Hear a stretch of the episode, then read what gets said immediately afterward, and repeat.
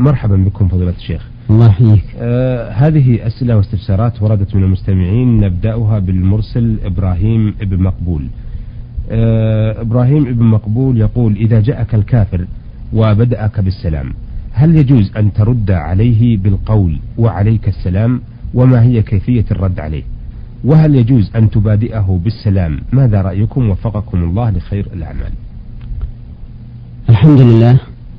لا يجوز بداءة الكافر بالسلام بأن تقول له السلام عليكم. ولكن إذا سلم فإنك ترد عليه بهذا اللفظ الذي أقوله الآن. تقول وعليكم. لأن النبي صلى الله عليه وسلم أمر بذلك بالنسبة لأهل الكتاب. ومن سواهم فهو مثلهم إن لم يكن أدون منهم. أحسنتم. أيضا هذه رسالة من أحد المستمعين ويقول إني عرضت آه، مشكلتي هذه أكثر من مرة ولم يأتي لها رد. آه، في الحقيقة نريد أن نقول لهذا المستمع إذا سمع الإجابة والسؤال الذي تفضل به أنه سيعرف الإجابة لأنه طلب منا ألا نذيع الرسالة في الراديو وإنما نكتب له. لكن سنطرح إن شاء الله المشكلة على فضيلة الشيخ ويجيب عليها وهو إن شاء الله يسمع الإجابة. لأننا في الحقيقة نقول للأخ لا نريد أن نفتح باب المراسلات ونظرا إلى أن البرنامج برنامج إذاعي. ولو دخلنا في باب المراسلات لا تهنى ولا راحت الفائدة من هذا البرنامج. أه ونرجو أن يسمع إن شاء الله الإجابة على مشكلته وهي يقول يا فضيلة الشيخ في أحد الليالي عندما كنت أمارس الجماع مع زوجتي تسلط علي الشيطان وأخذت داعب زوجتي أه في غير المكان المخصص وذلك في الثدي يقول وقد أنزلت في ذلك الموضع. ويقول أيضا ضميري لم يرتاح وإنما يؤنبني. نرجو من سماحتكم إفتائي في ذلك وإفادتي ما كفارة ذلك.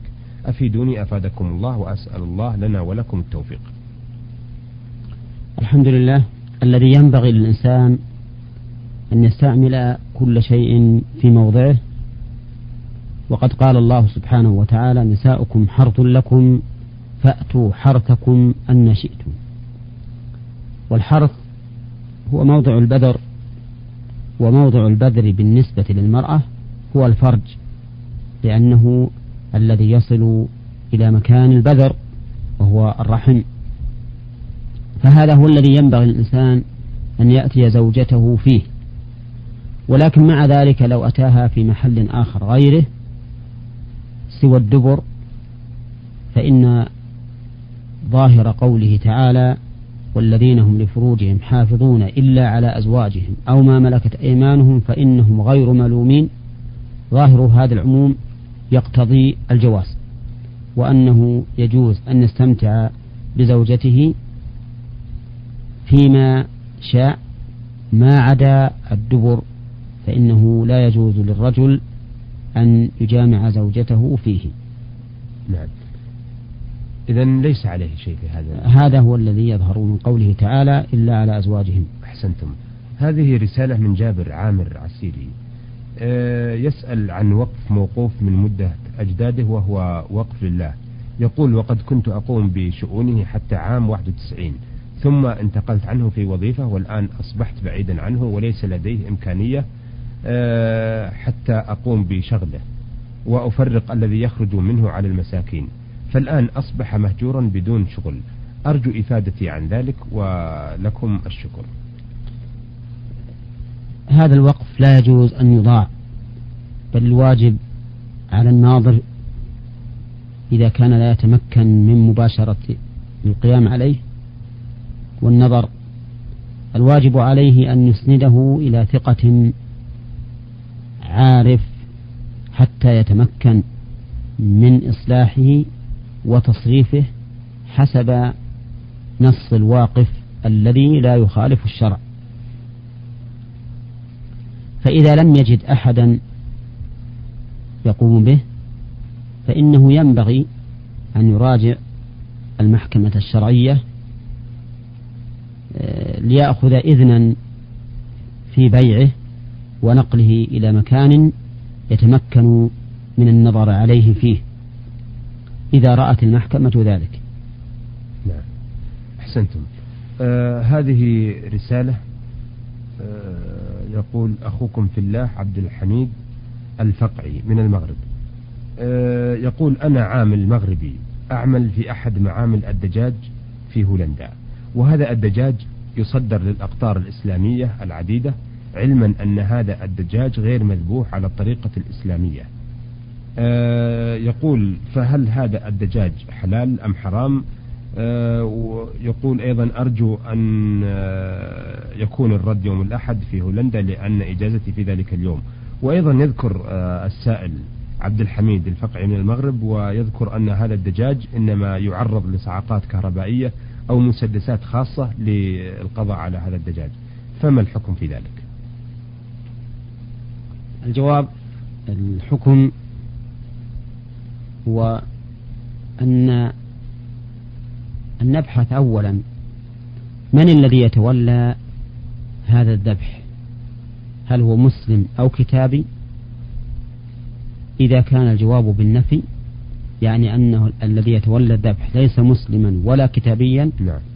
فإن ذبيحته لا تحل حتى ولو تمشى فيها على الطريقة الإسلامية لأن الله يقول وطعام الذين أوتوا الكتاب حل لكم فخص الذين أوتوا الكتاب وهم اليهود والنصارى بكون طعامهم بكون طعامهم حلا لنا. وهذا القيد ليس مفهومه مفهوم لقب كما ذهب إليه من ذهب من المتأخرين. لأن الاسم الموصول مع صلته بمنزلة الاسم المشتق والاسم المشتق ليس مفهومه مفهوم لقب. نعم. فقولها الذين أوتوا الكتاب مثل قول المؤتون المؤتين الكتاب. وطعام الذين أوتوا الكتاب كأنما يقال وطعام المؤتين الكتاب. نعم. وهذا وصف مشتق فمفهومه مفهوم صفة وليس مفهوم لقب. كما أن أهل الكتاب أيضا لهم أحكام أخرى خاصة بهم عن غيرهم من سائر الكفار فالذي يتعين القول به أن ذبح غير أهل الكتاب اليهود والنصارى لا يحل المذبوح مهما كانت الطريقة نعم. وإذا كان الجواب بالإيجاب أي أن الذابح من اليهود أو من النصارى أي, أي أهل الكتاب وكذلك من باب أولى إذا كان مسلما فإنه حينئذ ينظر في الطريقة. إذا كانت الطريقة على الوجه الإسلامي حلت الذبيحة وإلا فلا. على أن من أهل العلم من من ذهب إلى حل ذبيحة أهل الكتاب وإن لم تكن على الطريقة الإسلامية. استنادا إلى عموم قوله وطعام الذين أوتوا الكتاب. وقال ما اعتقده أهل الكتاب طعاما لهم ومذكا وحلا فهو حلال للمسلم على أي وجه كانوا يذبحونه. واستدل أيضا بأن النبي صلى الله عليه وسلم كان يأكل من ذبائح اليهود ولم يستفصل عن كيفية ذبحهم. لكن القول الراجح أنه لا بد أن يكون الذبح على الطريقة الإسلامية التي يكون فيها إنهار الدم نعم. لأن هذه العمومات أعني عموم قوله وطعام الذين أوتوا الكتاب وكذلك الوقائع التي وقعت من الرسول صلى الله عليه وسلم بأكله ذبائح الكتاب هذه تخصص بقول النبي صلى الله عليه وسلم ما أنهر الدم وذكر اسم الله عليه فكل نعم. فهذا الحديث قاض على العمومات التي تفيد حل ذبائح أهل الكتاب مطلقا. كما أن المعنى يقتضيه أيضا.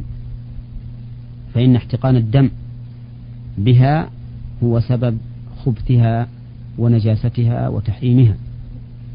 وكذلك إذا كان المسلم وهو أشرف وأطيب وأزكى من الكتابي لا بد في ذبيحته من إنهار الدم فالكتابي من باب أولى. نعم. فإذا يبقى النظر في الطريقة التي ذكرها الأخ الآن. نعم. هل يكون فيها إنهار الدم أم لا؟ هو ذكر قال أنه يصعق بالكهرباء وبعد ذلك يقطع الرأس لكي ينزل الدم. نعم. هو إذا كان ينزل الدم نعم. بعد قطعه فمعنى ذلك أن الذبيحة لم تمت.